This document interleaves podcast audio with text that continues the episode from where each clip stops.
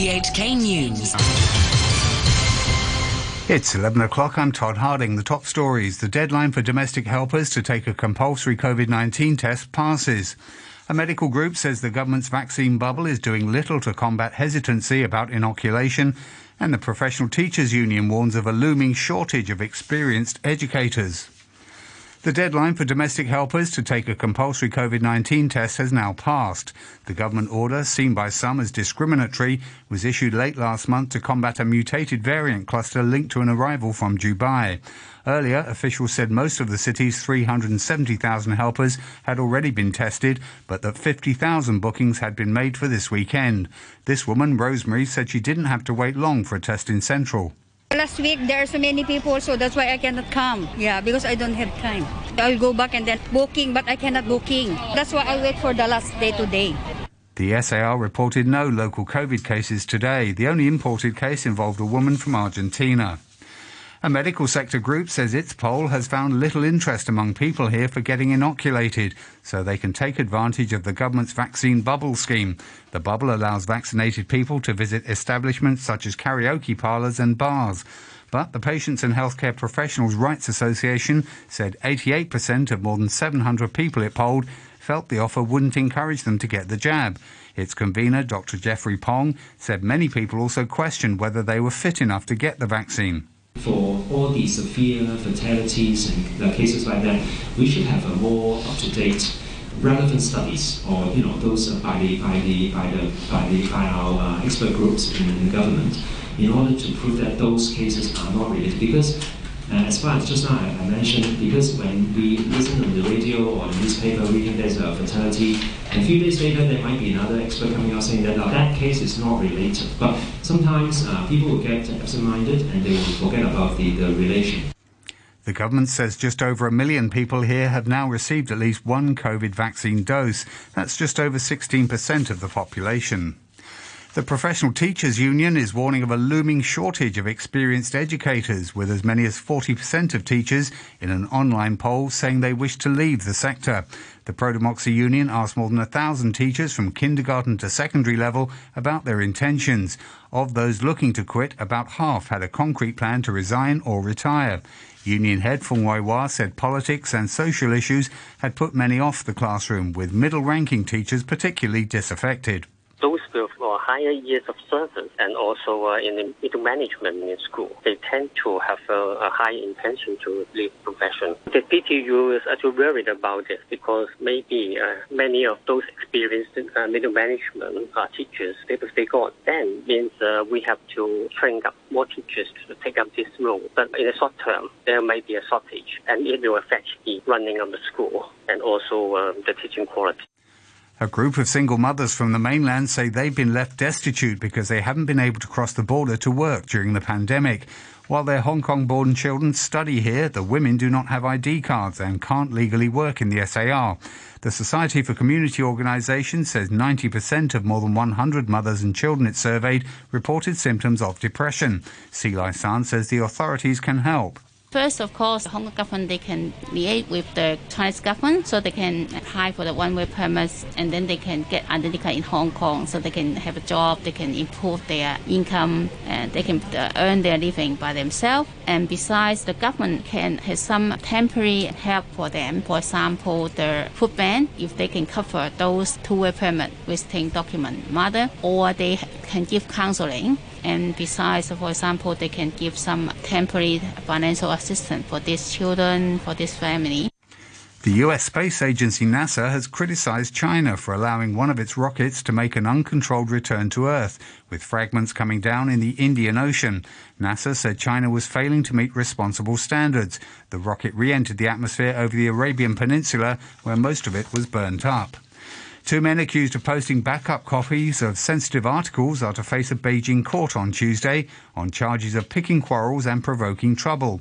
The pair, who volunteer for a website called Terminus 249, were arrested in April last year for reposting articles on the early days of the COVID 19 pandemic that had been deleted by the authorities.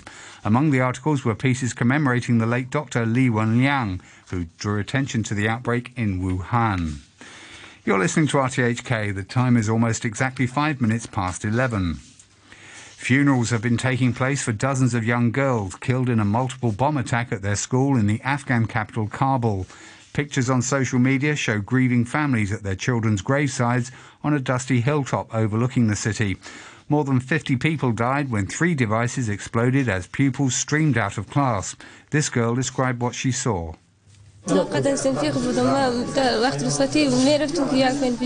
I was with a classmate of mine. We were leaving school and I was walking with her when it happened. My classmate died. A few minutes later, there was another explosion and then another. Everyone was screaming and there was blood everywhere. The dead are from Afghanistan's Hazara community, an ethnic minority who are Shia Muslims. They're regularly targeted by Islamic State militants. President Putin has overseen Moscow's traditional Victory Day parade, commemorating the anniversary of the defeat of Nazi Germany. The parade coincides with strained relations with the West, partly because of the recent build-up of Russian troops on the border with Ukraine. This report from the BBC's Steve Rosenberg in Moscow.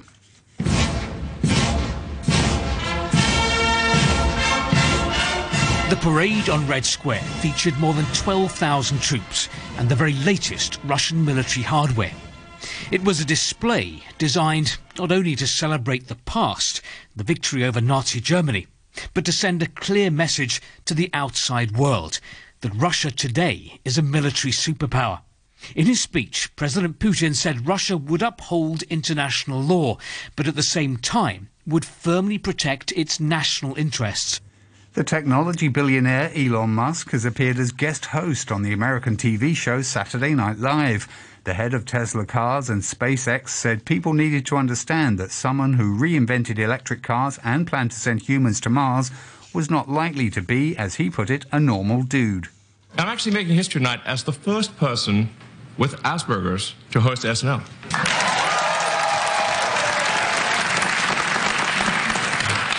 or at least the first to admit it. An undercover investigation by British journalists has covertly filmed Queen Elizabeth's cousin, Prince Michael of Kent, talking about taking large sums of money from a prospective client for access to the Kremlin. Undercover reporters from Channel 4 television and the Sunday Times newspaper posed as representatives of a South Korean company dealing in gold. In secretly recorded meetings, Prince Michael, who does not receive any UK government funding like senior royals, appears to agree to make such representations after being offered a large fee. And how about uh, the fee, 200,000 US dollars that we have offered? Was it acceptable, sir? Oh, yes, very much so. Thank you. Yes, indeed. Uh, very good. Thank you so much. Yes. In a statement, Prince Michael's office said he hadn't met President Putin since 2003 and that his representative had made suggestions that Prince Michael would not have been able to fulfill. An Italian magistrate murdered by gangsters 31 years ago has been put on the path to sainthood. Pope John Paul II declared Rosario Livatino a martyr for justice and the faith, opening the way for today's ceremony in the Sicilian city of Agrigento. The BBC's Mike Sanders reports.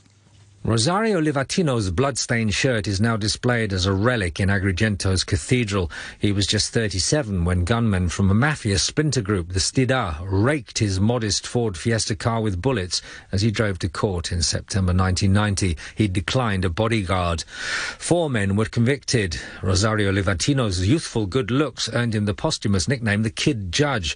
He'd helped convict 40 people over bogus public contracts and corruption at the local port, making powerful enemies to sports and football, Manchester City will still have to wait to claim the English Premier League title after cross city rivals Manchester United beat Aston Villa 3 1 at Villa Park.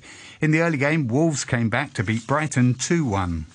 Formula One now, and Lewis Hamilton has claimed his fifth successive Spanish Grand Prix ahead of Red Bull's Max Verstappen after a Mercedes pit stop masterstroke. Hamilton moved on to 98 career wins as his teammate Valtteri Bottas took third, with Charles Leclerc's Ferrari in fourth in Barcelona. And to end the news, the top stories once again. The deadline for domestic helpers to take a compulsory COVID 19 test passes.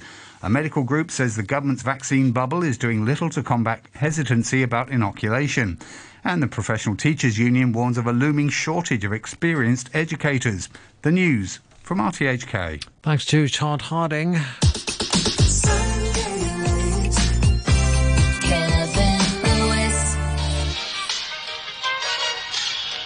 Ten minutes after 11, hour two of Sunday Late. Terry Walker.